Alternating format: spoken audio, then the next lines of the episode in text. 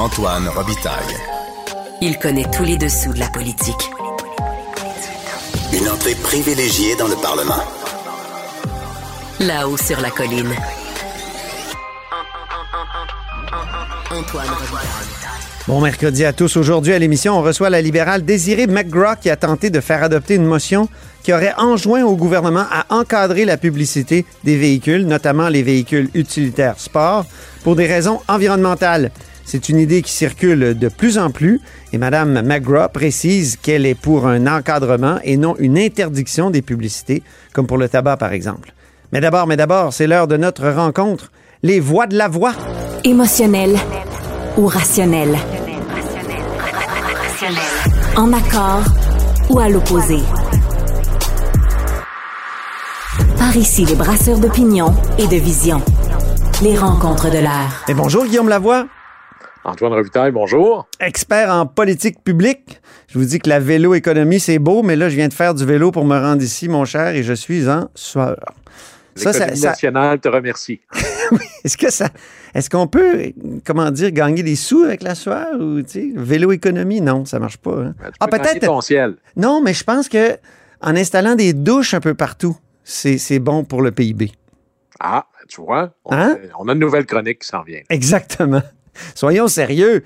Ben, pas tout à fait, parce qu'il y a des côtés drôles dans notre analyse sportive de la période de questions. On commence, Guillaume, par perdu dans sa zone. Oui, c'est le, jeu perdu dans sa zone. C'est un peu méchant, mais j'écoutais la question euh, du chef du Parti québécois, Paul Saint-Pierre Plamondon, qui questionnait la ministre des Transports sur le tramway de Québec. Oui. La transparence totale, moi, je pense que c'est un super projet. Mais la question Transparence totale, je suis d'accord avec toi. Bon, mais voilà. Ah, mais c'est là où la question du chef du Parti québécois, elle était confuse, puis l'objectif n'était pas clair. C'est comme si on sent que tout ça visait à essayer de, de marquer des points dans un... Alors, c'est un projet euh, supra-municipal, très, très important, majeur pour la région. Mhm. Et là, on veut en faire une, euh, presque un argument là, pour, à très court terme, dans l'élection dans le comté de Jean Talon, où on voulait faire dire à la ministre, ben là, est-ce que vous êtes d'accord par rapport à ce que ça va coûter, etc. Et là, là-dessus, la ministre avait la bonne réponse, mhm. c'est-à-dire que, un, ben, il y a un processus, des, des projets, des, des projets d'infrastructure comme ça, ça se fait dans l'ordre et la discipline. Euh, d'abord, une étude de faisabilité, une évaluation des coûts. Et la pire chose que l'on peut faire si on veut euh, nuire à ce projet-là, c'est commencer à en discuter à très, très haut niveau sans avoir les faits réels au, mauvais endroit. Ce n'est pas d'abord à l'Assemblée mm. nationale qu'il faut parler de ça.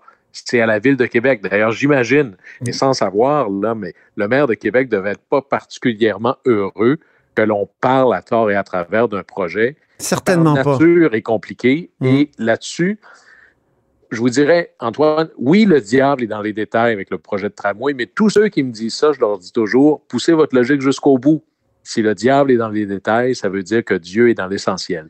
ça, c'est peut-être ce qu'on devrait penser pour le projet du tramway de Québec.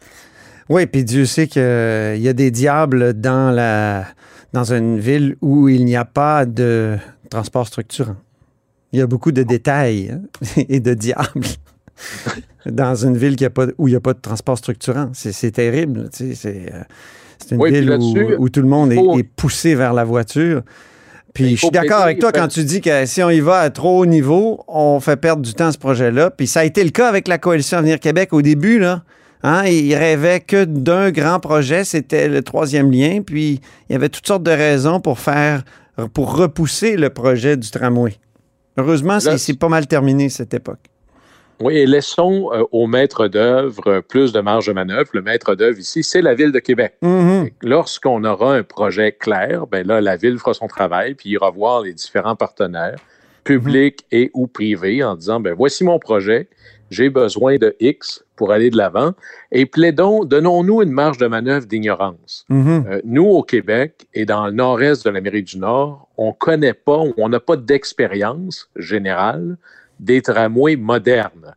Souvent que le meilleur argument pour se réconcilier avec le tramway, c'est pas les films d'époque où on prenait les gros chars, comme disait Duplessis, c'était euh, pour voir, aller prendre le, le tramway, par exemple, à Strasbourg ou à Lyon ou à la limite à Bruxelles. Et là, vous allez voir que c'est quelque chose. Mais oui, le tramway, c'est pas San Francisco non plus, là.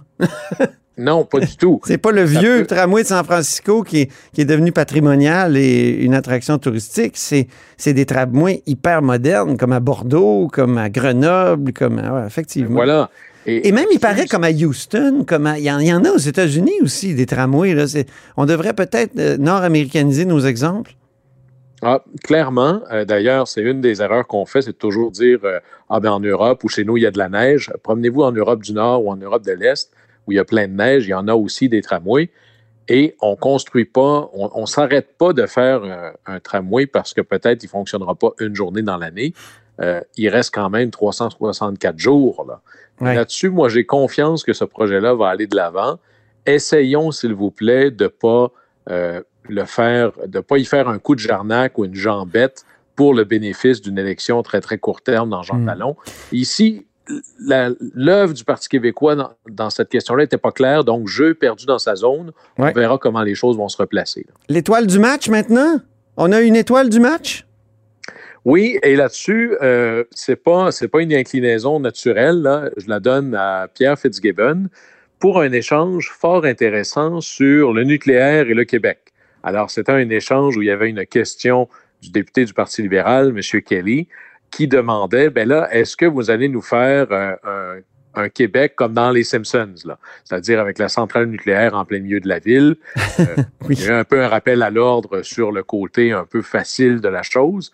Et M. Fitzgibbon, au lieu de, je dirais, d'essayer d'éviter la question, a dit quelque chose, et là, je le cite au texte mm un, on a une vue un peu binaire du nucléaire. Mais si vous êtes sérieux pour les changements climatiques, le nucléaire doit faire partie de l'équation. Et il l'a dit comme ça, Antoine, hmm. si vous pensez qu'on peut décarboner la planète sans le nucléaire, c'est faux. Hmm. Maintenant, est-ce que le Québec, lui, devrait faire du nucléaire? Ça, c'est la question qu'il faudra étudier. Et je trouvais que c'était à la fois un exercice de profonde franchise puis de maîtrise des vrais données puis de de l'enjeu.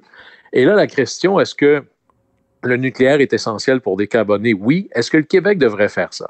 Le premier ministre Legault semble fermer la porte là, parce qu'il ne veut pas que la marmite bouille trop au niveau politique. Mais il y a un enjeu de ce qu'on appellerait, ce que j'appelle, moi, Antoine, la multiplication des expertises. Ah. Gérer deux barrages ou deux centrales hydroélectriques ça prend moins de monde et c'est moins compliqué que gérer une centrale hydroélectrique et une centrale nucléaire parce que je peux euh, mettre l'expertise en commun, je peux construire sur un et sur l'autre. Alors évidemment que ça nous prend plein de modes de production. Hmm. Il faut que la colonne vertébrale de la production énergétique au Québec reste l'hydroélectrique, mais je ne suis pas certain que, contrairement à l'Ontario, qui lui a déjà un énorme secteur nucléaire, on n'aurait pas avantage, nous, euh, à dire, mais prenons notre avantage compétitif, faisons plus d'hydroélectrique et laissons le nucléaire ailleurs. Hmm. Écoute, euh, ta dernière euh, section, j'espère qu'elle va être récurrente. C'est-à-dire, attends, je recommence. Ton dernier segment, Guillaume, j'espère qu'il va être récurrent. Le Becherel mis en échec. C'est magnifique. Pourquoi? Parce que c'est triste parfois à l'Assemblée nationale, la, piètre maîtrise du français. Puis là, on peut s'amuser un peu. Oui, mais là, là-dessus, euh, il faut quand même donner la chance aux coureurs. Euh, ça m'arrive des fois de déparler, ça arrive à tout le monde, euh, de s'enfarger. Ça t'arrivait comme parlementaire municipal? Des fois, oui, j'ai même dit, je, voulais dire, tout le monde sait que la Terre tourne autour du Soleil. Et j'ai dit l'inverse. Alors, je voulais pas faire de moi euh, un anti-galiléen. c'est de ça que ça a eu l'air. Moi, j'ai déjà dit dans une analyse, Chantal Landry, c'était la chaîne dans le maillon. Oups. Alors, voici quand même une raison de plus pour écouter les périodes de questions. C'est que des fois, il y a des perles ah. où vraiment, il y a un Becherel qui saute en bas de la tablette tellement il n'en peut plus. D'abord, le député euh, libéral, M. André Fortin, qui a dit, et lui, c'est un abonné régulier, ça lui arrive souvent. Alors, et là, c'est, je dirais, le champion des pléonasmes. Il parlait euh, du secteur agricole et des, des, installations agricoles qui ont de la misère économiquement. Il disait, on ferme des fermes. je pense qu'il l'a dit trois, quatre fois. Auquel cas, le ministre de l'Agriculture, en lui répondant, M. Lamontagne, voulait dire qu'il allait véritablement le prendre le taureau par les cornes, sans faux jeu de mots, et vraiment là, ouvrir les vannes de l'aide de l'État. Et Oui. il fallait allumer le robinet. Ah, c'est comme ça que c'est sorti. Allumer le robinet. Exactement. Et je reviens, Antoine, sur le, le nucléaire. Oui. Ici, M. Kelly euh, souffre du même syndrome que, que l'ancien président euh, George Bush fils. Il parle toujours du nucléaire. Ben Alors oui, ça, je sais pas même- pourquoi. C'était exactement bouchien. Je l'écoutais, le nucléaire. Nucléaire.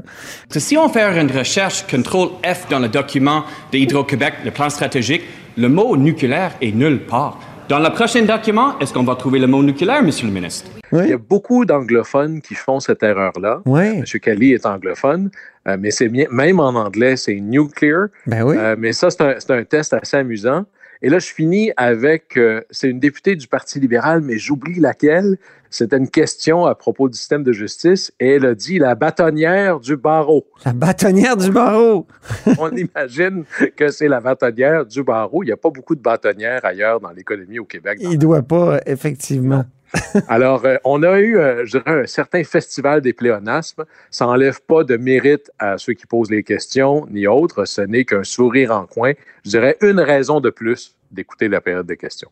Oui, puis on va les noter systématiquement comme un grand premier ministre.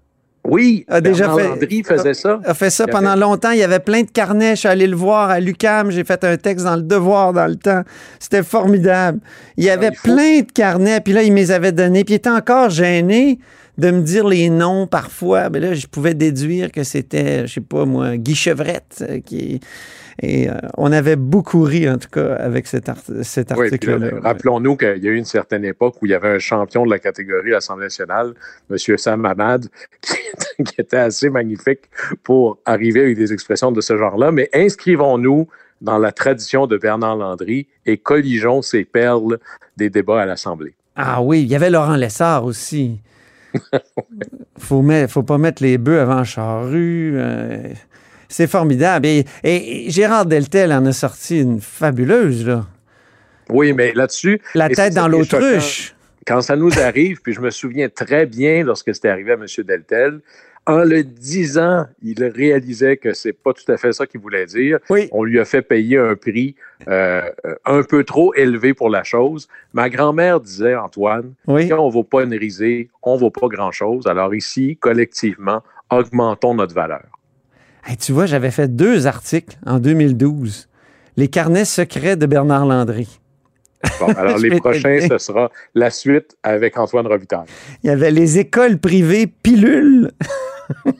il, y avait, il y avait aussi, ah oui, il y, a- il y avait la ministre de la Justice qui en sortait des bonnes aussi. euh, euh, c'est un petit problème majeur. Il s'est lavé les mains avec du Teflon.